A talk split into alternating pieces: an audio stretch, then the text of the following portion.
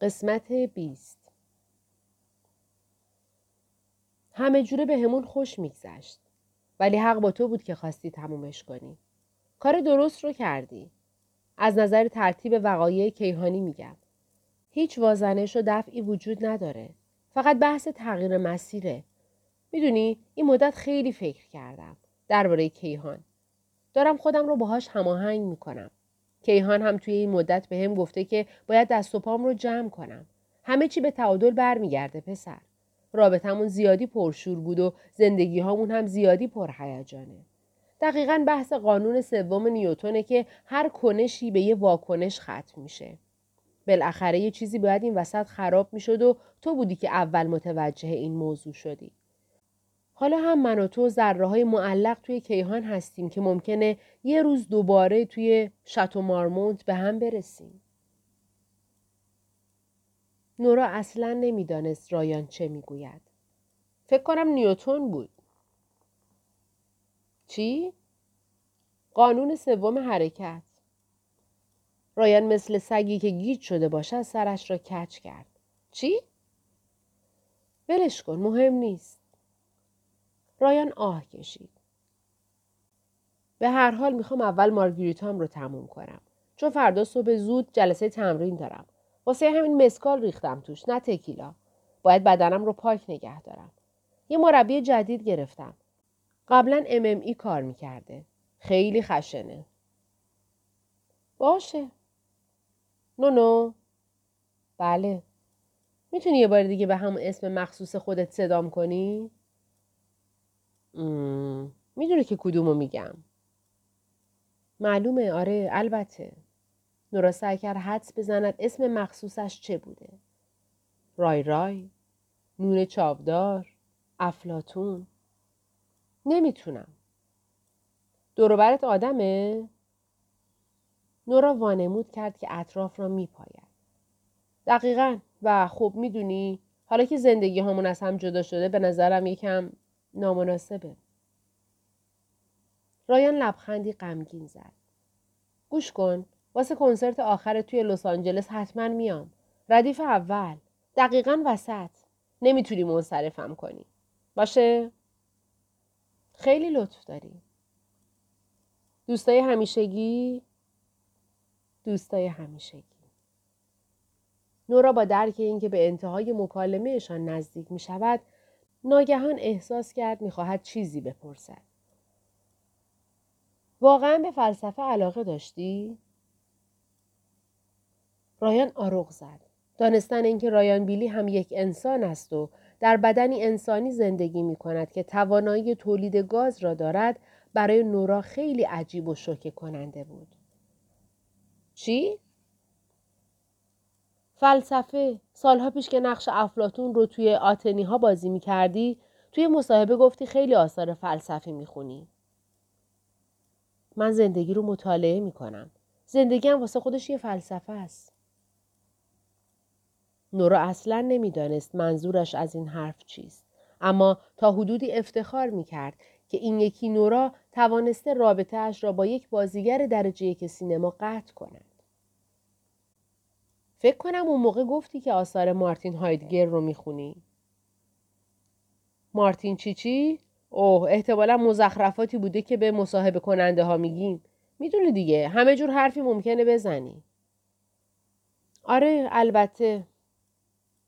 آدیوس آمیگا. آدیوس رایان.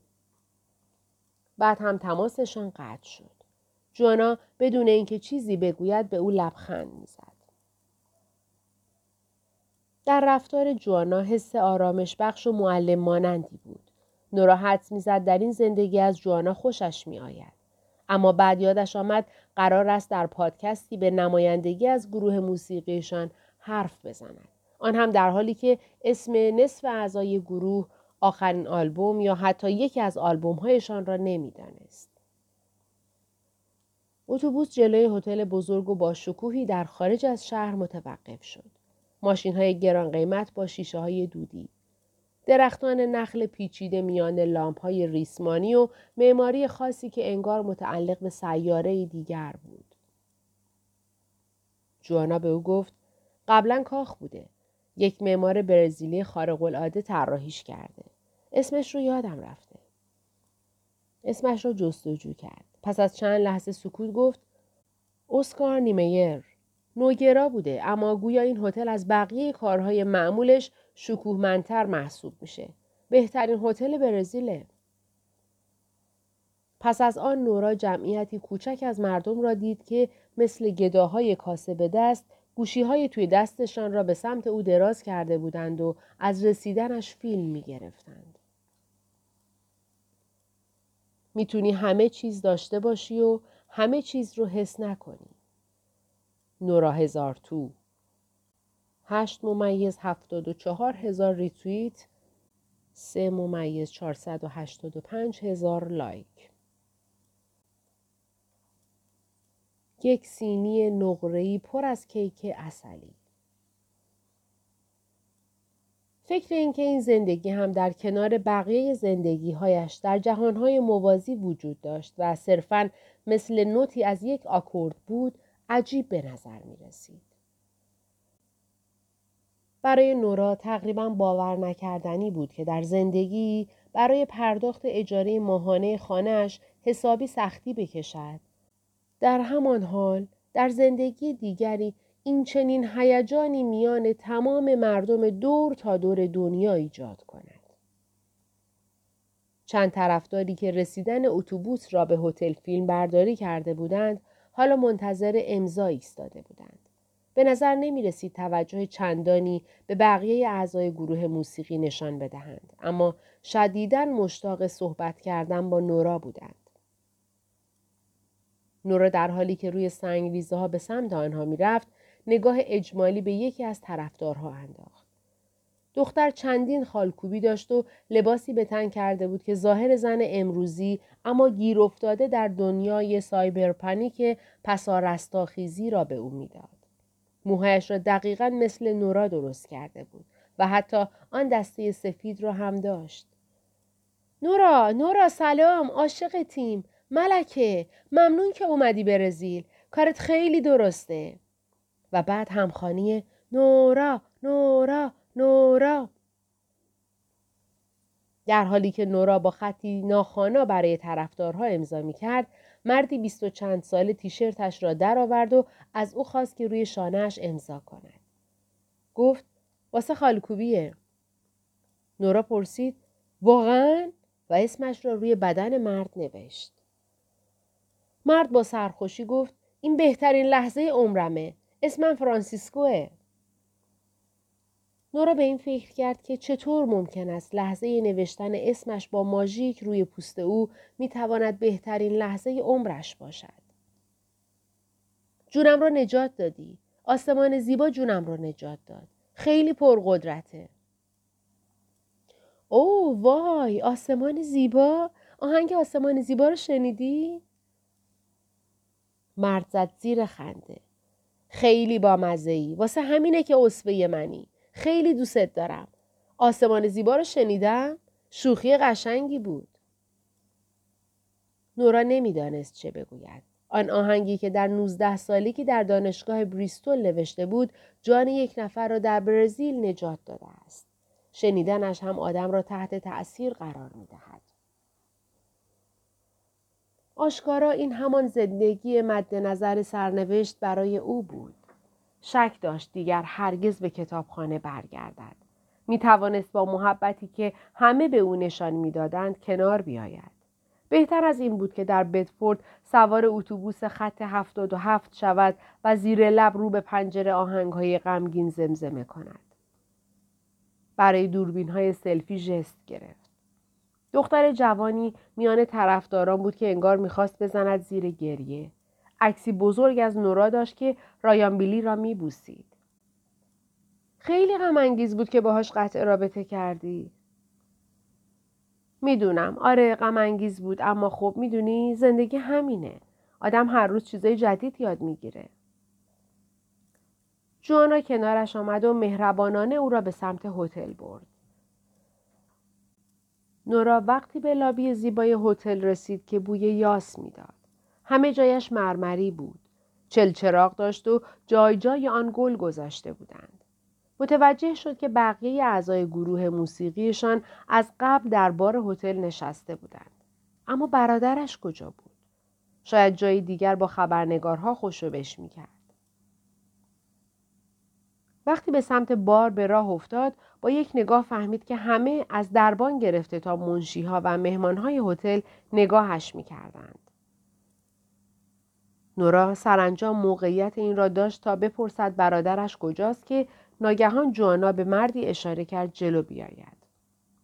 مرد تیشرتی به تن داشت که با فونتی شبیه نوشته های فیلم های علمی تخیلی قدیمی رویش نوشته شده بود هزار تو. مرد احتمالا چهل و چند ساله بود چون ریشی خاکستری و موی کم پشت داشت. اما به نظر می آمد در حضور نورا استرس دارد. وقتی با نورا دست داد تعظیمی کوتاه به او کرد.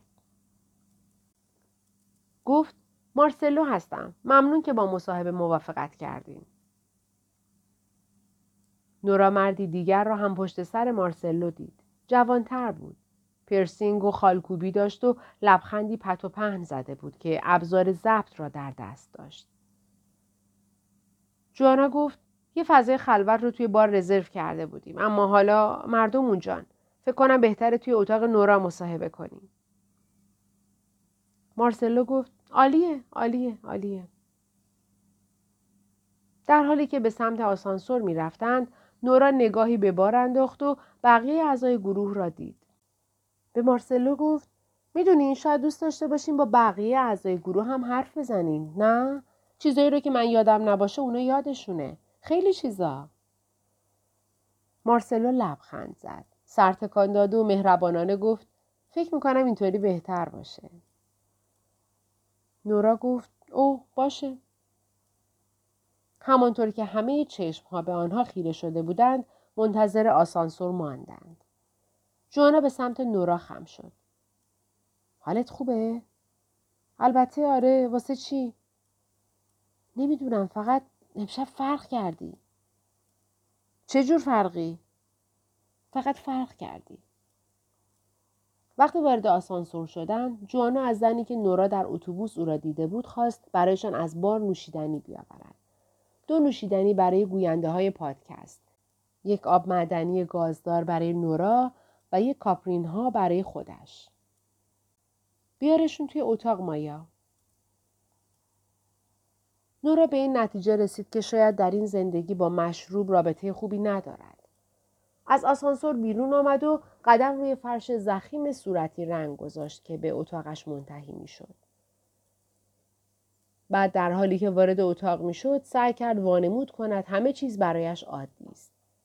این اتاق بزرگ به اتاق بزرگ دیگری ختم می‌شد و آن یکی اتاق بزرگ هم به سرویس بهداشتی بزرگی می رسید. دستگل بزرگی هم در اتاق برایش گذاشته بودند و امضای مدیر هتل روی یادداشت چسبیده به آن دیده می‌شد.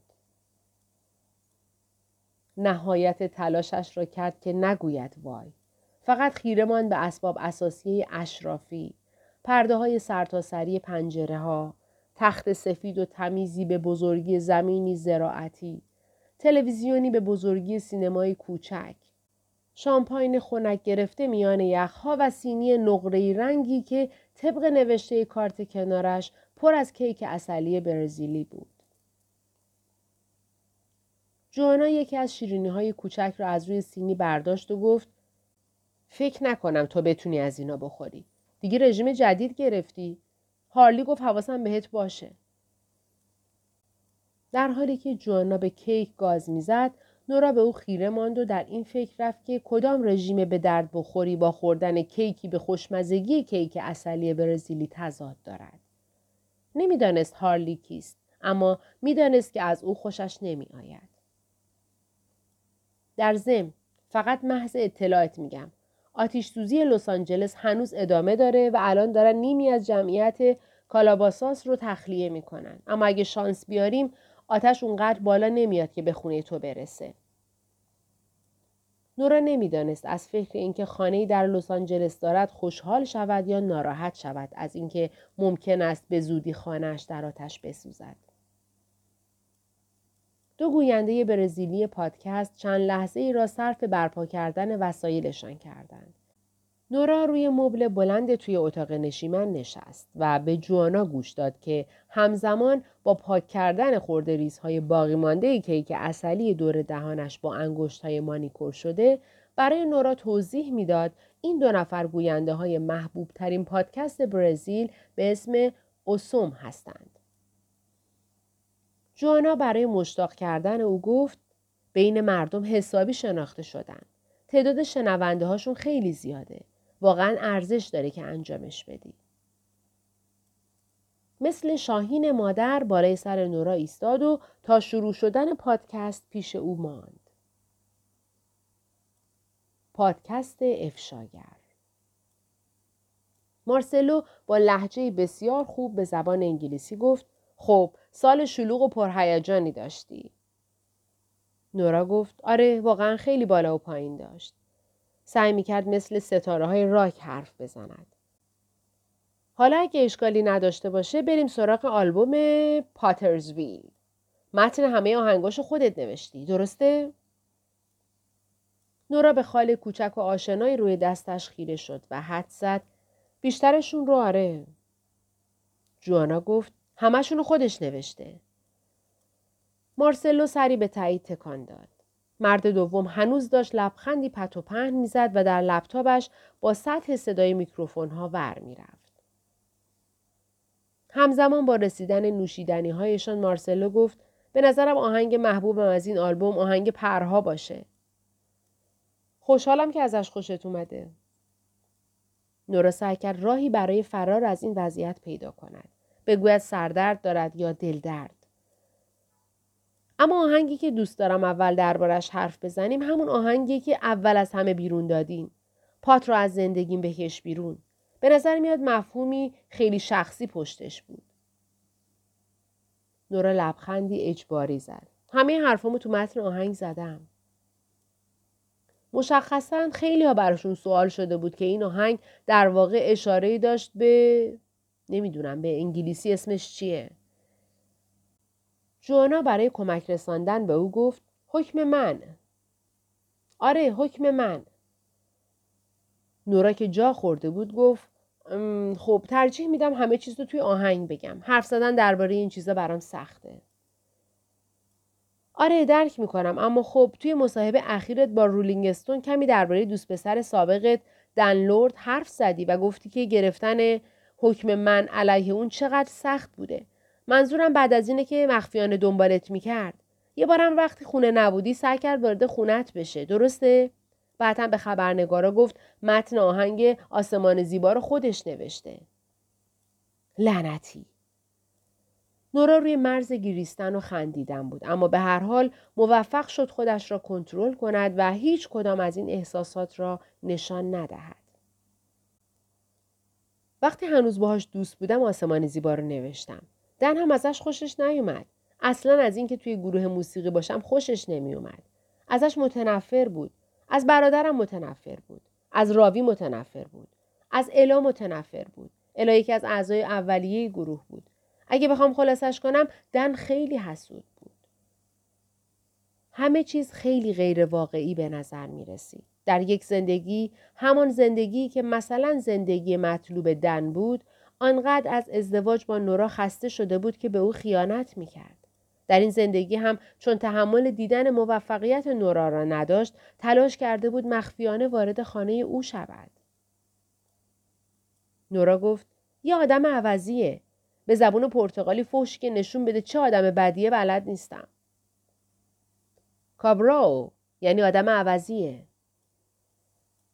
مرد جوانتر با چهرهی در هم رفته و مجسمه مانند اضافه کرد یا بیشعور.